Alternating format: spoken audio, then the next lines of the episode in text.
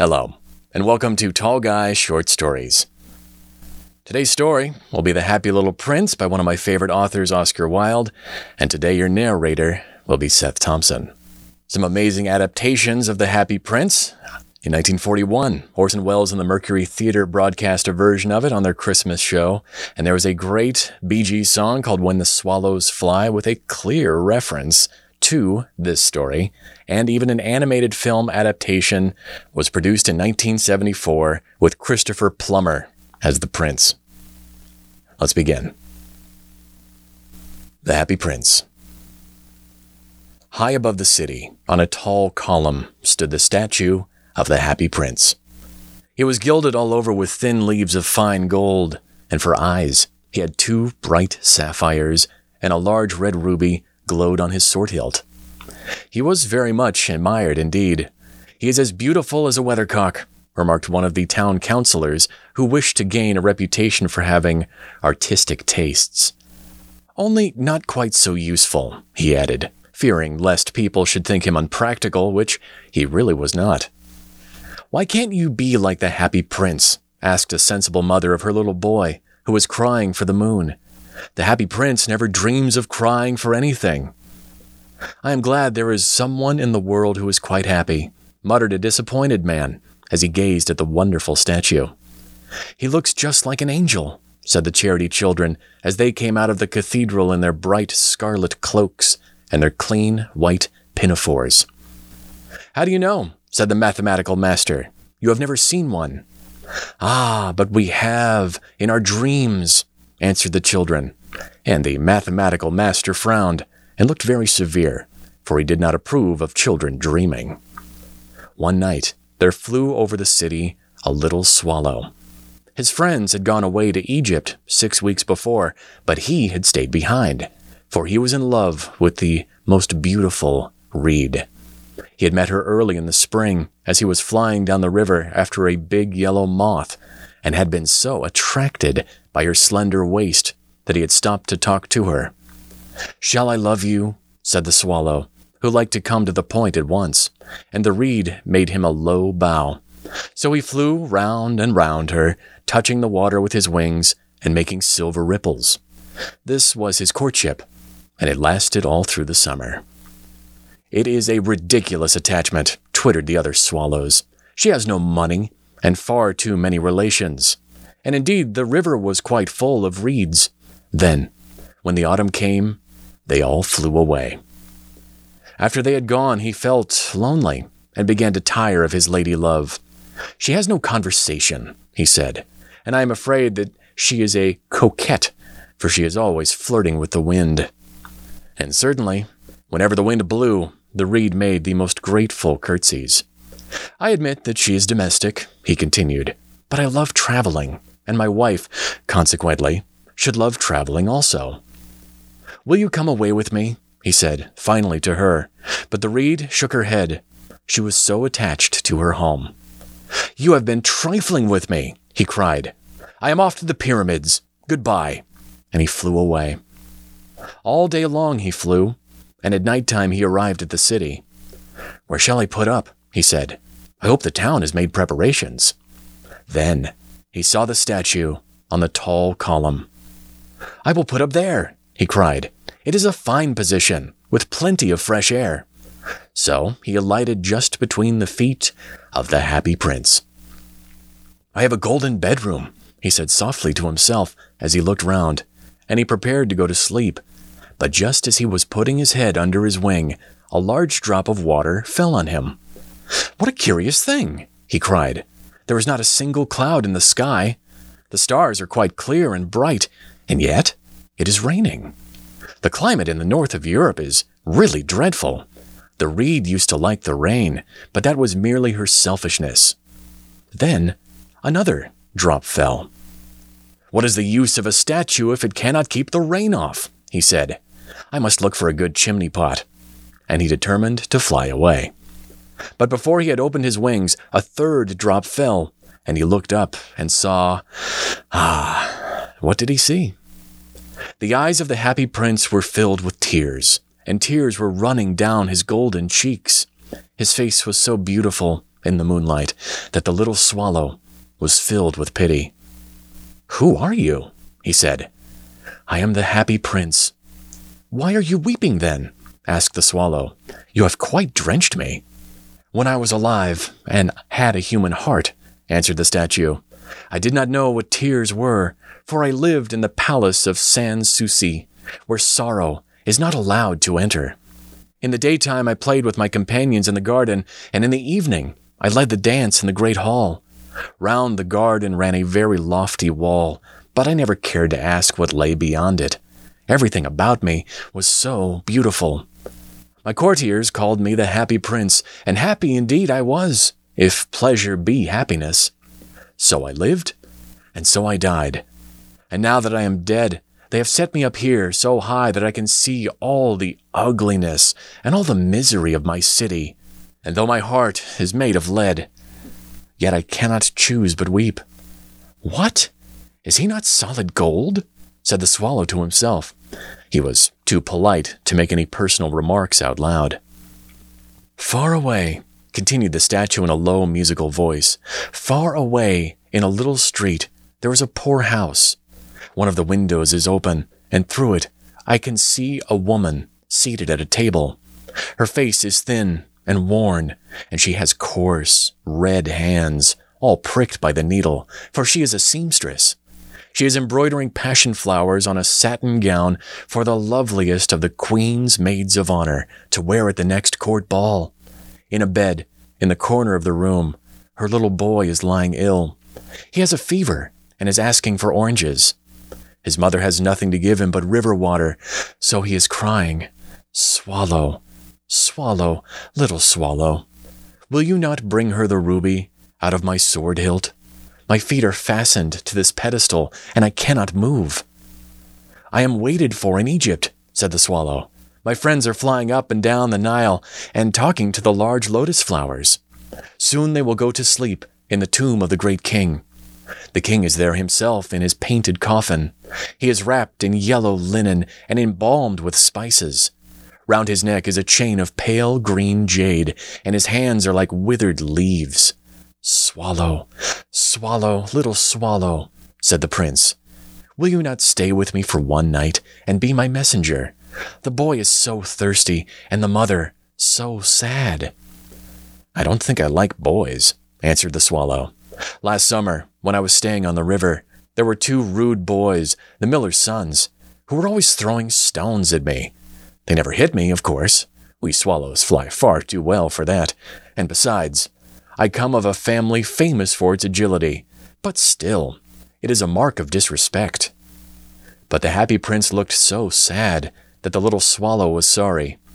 It is very cold here, he said, but I will stay with you for one night and be your messenger. Thank you, little swallow, said the prince. So the swallow picked out the great ruby from the prince's sword and flew away with it in his beak over the roofs of the town. He passed by the cathedral tower, where the white marble angels were sculptured. He passed by the palace and heard the sound of dancing. A beautiful girl came out on the balcony with her lover. How wonderful the stars are, he said to her, and how wonderful is the power of love. I hope my dress will be ready in time for the state ball, she answered. I have ordered passion flowers to be embroidered on it, but the seamstresses are so lazy. He passed over the river and saw the lanterns hanging to the masts of the ship. He passed over the ghetto and saw people bargaining with each other and weighing out money on copper scales. At last, he came to the poorhouse and looked in. The boy was tossing feverishly on his bed, and the mother had fallen asleep. She was so tired. In he hopped and laid the great ruby on the table beside the woman's thimble. Then he flew gently round the bed, fanning the boy's forehead with his wings. How cool I feel, said the boy. I must be getting better. And he sank into a delicious slumber. Then the swallow flew back to the happy prince and told him what he had done. It is curious, he remarked, but I feel quite warm now, although it is so cold. That is because you have done a good action, said the prince. And the little swallow began to think, and then he fell asleep. Thinking always made him sleepy. When day broke, he flew down to the river and had a bath. What a remarkable phenomenon, said the professor of ornithology as he was passing over the bridge. A swallow in winter. And he wrote a long letter about it to the local newspaper. Everyone quoted it. It was full of so many words that they could not understand. Tonight I go to Egypt, said the swallow, and he was in high spirits at the prospect. He visited all the public monuments and sat a long time on top of the church steeple. Wherever he went, the sparrows chirruped and said to each other, What a distinguished stranger! So he enjoyed himself very much. When the moon rose, he flew back to the happy prince. Have you any commissions for Egypt? he cried. I am just starting. Swallow, swallow, little swallow, said the prince. Will you not stay with me one night longer? I am waited for in Egypt, answered the swallow. Tomorrow my friends will fly up to the second cataract. The river horse couches there among the bulrushes, and on a great granite throne sits the god Memnon. All night long he watches the stars, and when the morning star shines, he utters one cry of joy, and then he is silent. At noon, the yellow lions come down to the water's edge to drink. They have eyes like green beryls, and their roar is louder than the roar of the cataract.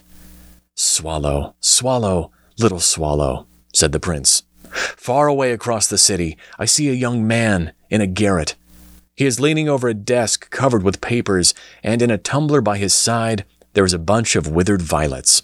His hair is brown and crisp, and his lips are red as a pomegranate, and he has large and dreamy eyes.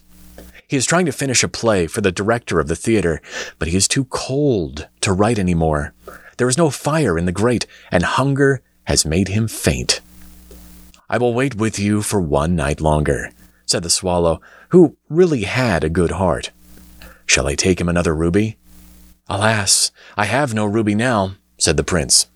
My eyes are all that I have left. They are made of rare sapphires, which were brought out of India a thousand years ago. Pluck out one of them and take it to him. He will sell it to the jeweler and buy food and firewood and finish his play.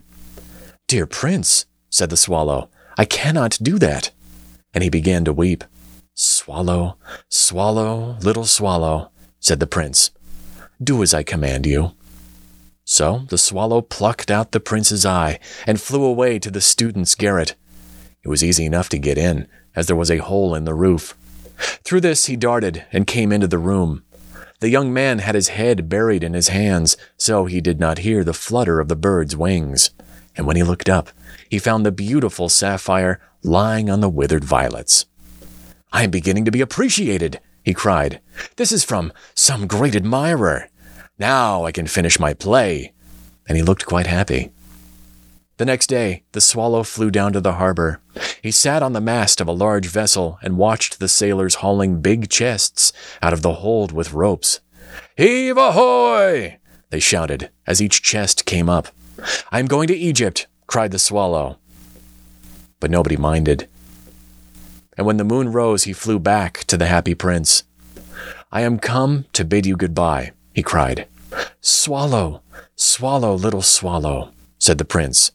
Will you not stay with me one night longer? It is winter, answered the swallow, and the chill snow will soon be here.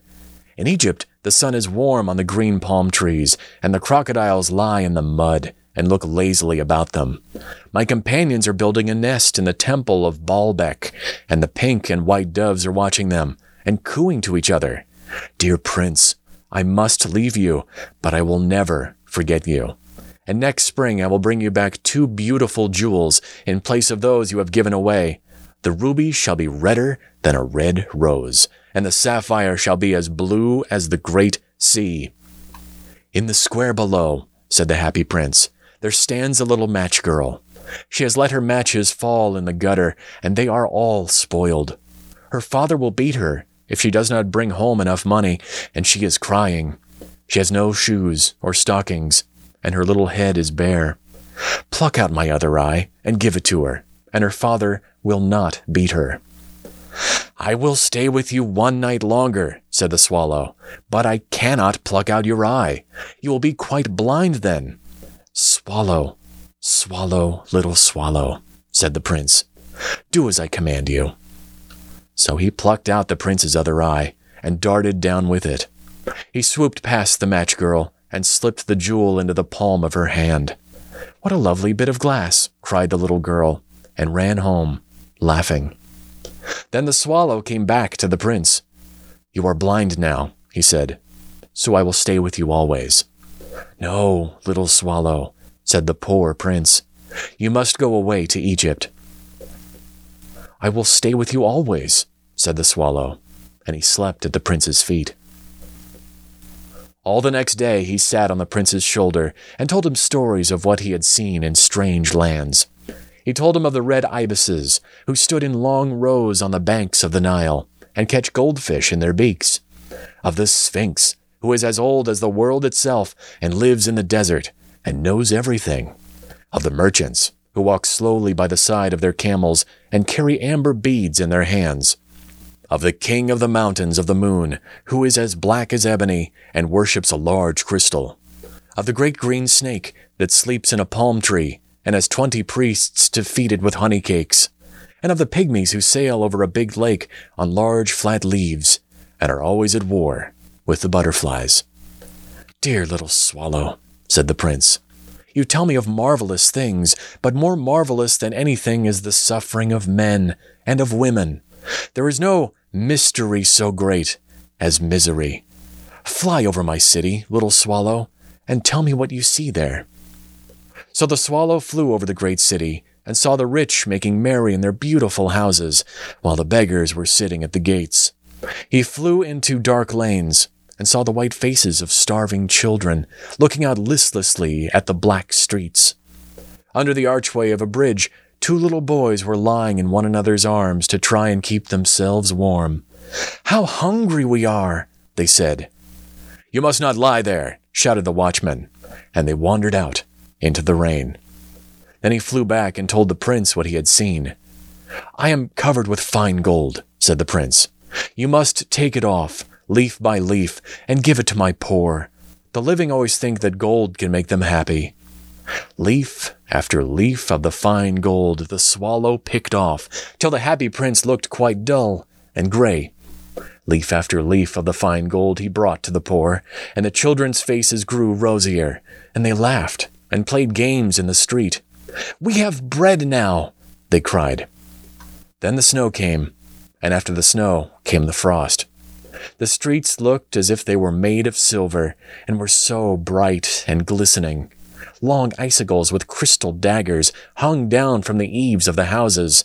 Everybody went about in furs, and the little boys wore scarlet caps and skated on the ice. The poor little swallow grew colder and colder, but he would not leave the prince. He loved him too well. He picked up crumbs outside the baker's door when the baker was not looking and tried to keep himself warm by flapping his wings. But at last, he knew that he was going to die. He had just strength to fly up to the prince's shoulder once more. Goodbye, dear prince, he murmured. Will you let me kiss your hand? I am glad that you are going to Egypt at last, little swallow, said the prince. You have stayed too long here, but you must kiss me on the lips, for I love you. It is not to Egypt that I am going, said the swallow. I am going to the house of death. Death is the brother of sleep, is he not? And he kissed the happy prince on the lips and fell down, dead, at his feet. At that moment, a curious crack sounded inside the statue as if something had broken. The fact is, the leaden heart had snapped right in two. It certainly was a dreadfully hard frost. Early the next morning, the mayor was walking in the square below in company with the town councilors. As they passed the column, he looked up at the statue. Dear me, how shabby the happy prince looks, he said. How shabby indeed, cried the town councilors, who always agreed with the mayor, and they went up to look at it. The ruby has fallen out of his sword. His eyes are gone, and he is golden no longer, said the mayor. In fact, he is little better than a beggar. Little better than a beggar, said the town councilors. And here is actually a dead bird at his feet, continued the mayor. We must really issue a proclamation that birds are not allowed to die here. And then the town clerk made a note of the suggestion. So they pulled down the statue of the happy prince. As he is no longer beautiful, he is no longer useful, said the art professor at the university. Then they melted the statue in a furnace, and the mayor held a meeting of the corporation to decide what was to be done with the metal. We must have another statue, of course, he said, and it shall be a statue of myself. Of course, said each of the town councilors, and they quarreled. When I last heard of them, they were quarreling still. What a strange thing, said the overseer of the workmen at the factory. This broken lead heart will not melt in the furnace. We must throw it away. So they threw it on a dust heap, where the dead swallow was also lying. Bring me the two most precious things in the city, said God to one of his angels. And the angel brought him the leaden heart and the dead bird. You have rightly chosen, said God. For in my garden of paradise this little bird shall sing forevermore, and in my city of gold the happy prince shall praise me. The Happy Prince by Oscar Wilde. Thank you for listening.